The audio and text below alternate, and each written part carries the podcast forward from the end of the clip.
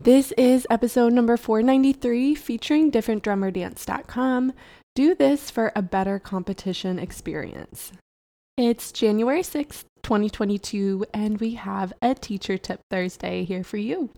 Let's dance on into our blog, written by Katrena Cohea, aka the CEO of differentdrummerdance.com. Do this for a better dance competition experience. There's a sparkly little light popping up at the end of the tunnels. Performance venues are starting to open back up, recitals are underway, and competitions are back. True, nothing is back to, in quotes, normal, end quote, yet, and all signs point to there being more ups and downs as we navigate a changed world. But that bright little light at the end of the tunnel is there, giving many of us dance teachers, dancers, and choreographers hope. I've been watching my dance teacher Facebook groups, and there's a lot of posts these days about competitions. To be completely clear, Number one, this isn't a post about the pros and cons of competitions or the structure slash changes dance competitions have made to accommodate COVID. Number two, my own experience with dance competitions is limited, but I am seeing enough posts and hearing enough conversations about dance competitions to warrant popping in with the one strategy that not only transformed my performance on stage, but widely helped my own students as well. See your competition as indicators of where you're going or want to go, rather than indicators that you're failing or will never measure up. This simple perspective shift is everything. Competitions, auditions, and casting can send us into lack mindset real quick. Thoughts like, in quotes, I'll never get to where she is, end quote. I'll never be as good as him, end quote. And no matter how hard I work, I never get where I want to be, end quote. Attack our hearts and heads.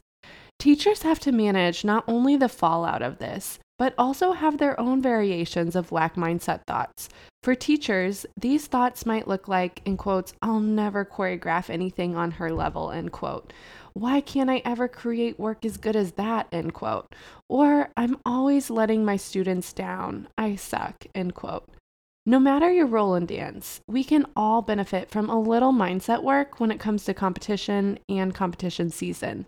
The next time you feel yourself going down a comparison spiral, or you see or hear your dancers doing the same, offer up the thought that the competition is a sign of all that's possible, all that we're capable of and aspire to. Let it be a signpost for where you want to go and the direction you want to be headed in, rather than a sign that you'll never be enough. Will you give this a try for yourself or your students? I hope this approach can help your students shift from lack to possibility for this competition season and beyond. Thanks so much to Miss Katrena Cohea of differentdrummerdance.com for giving us permission to share her short, sweet, and inspiring blog with y'all today. For more on Katrena, make sure you check out our show notes below. I always love sharing her work and her perspective as she comes from such a positive one. And I personally think the world could use a little bit more of that Katrena positivity. I chose to share this specific blog of Katrena's right after the new year, as many of us are setting goals or maybe making new lesson plans within our classes, and we might be gearing up for competition. There's a big UDA competition if you're here um, in America and you do dance team and competition season for the dance studios or the traveling circuits start up in January um, and they go up until summertime when the nationals happen for those type of circuits. So you might be getting ready to really hunker down in the studio with your students and drill those routines, or you might already have done that in in way of the competition season that's coming up. And even if we're not a teacher or we're a dancer that isn't currently competing, we can still relate to that mindset of the comparison game, right? Whether we're in classes, whether we're looking at another dancer's social media, whether we're looking at different jobs that other dancers are booking and that we're not. So, for our Teacher Tip Thursday challenge today, I challenge us to take Katrena's advice and look through the lens of possibility rather than what we don't have or lack. The beautiful thing about being a creative is that we can create something from nothing.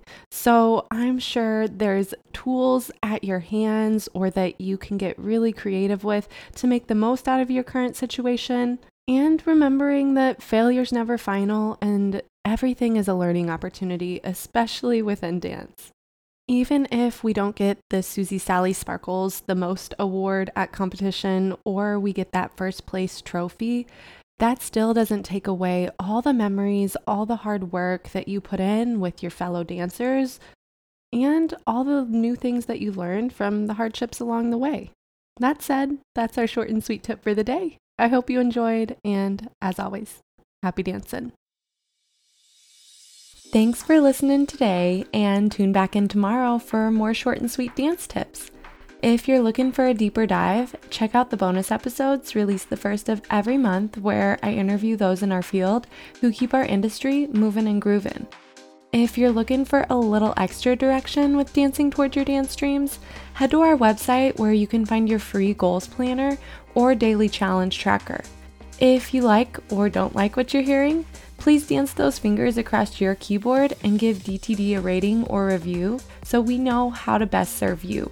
Until tomorrow, happy dancing.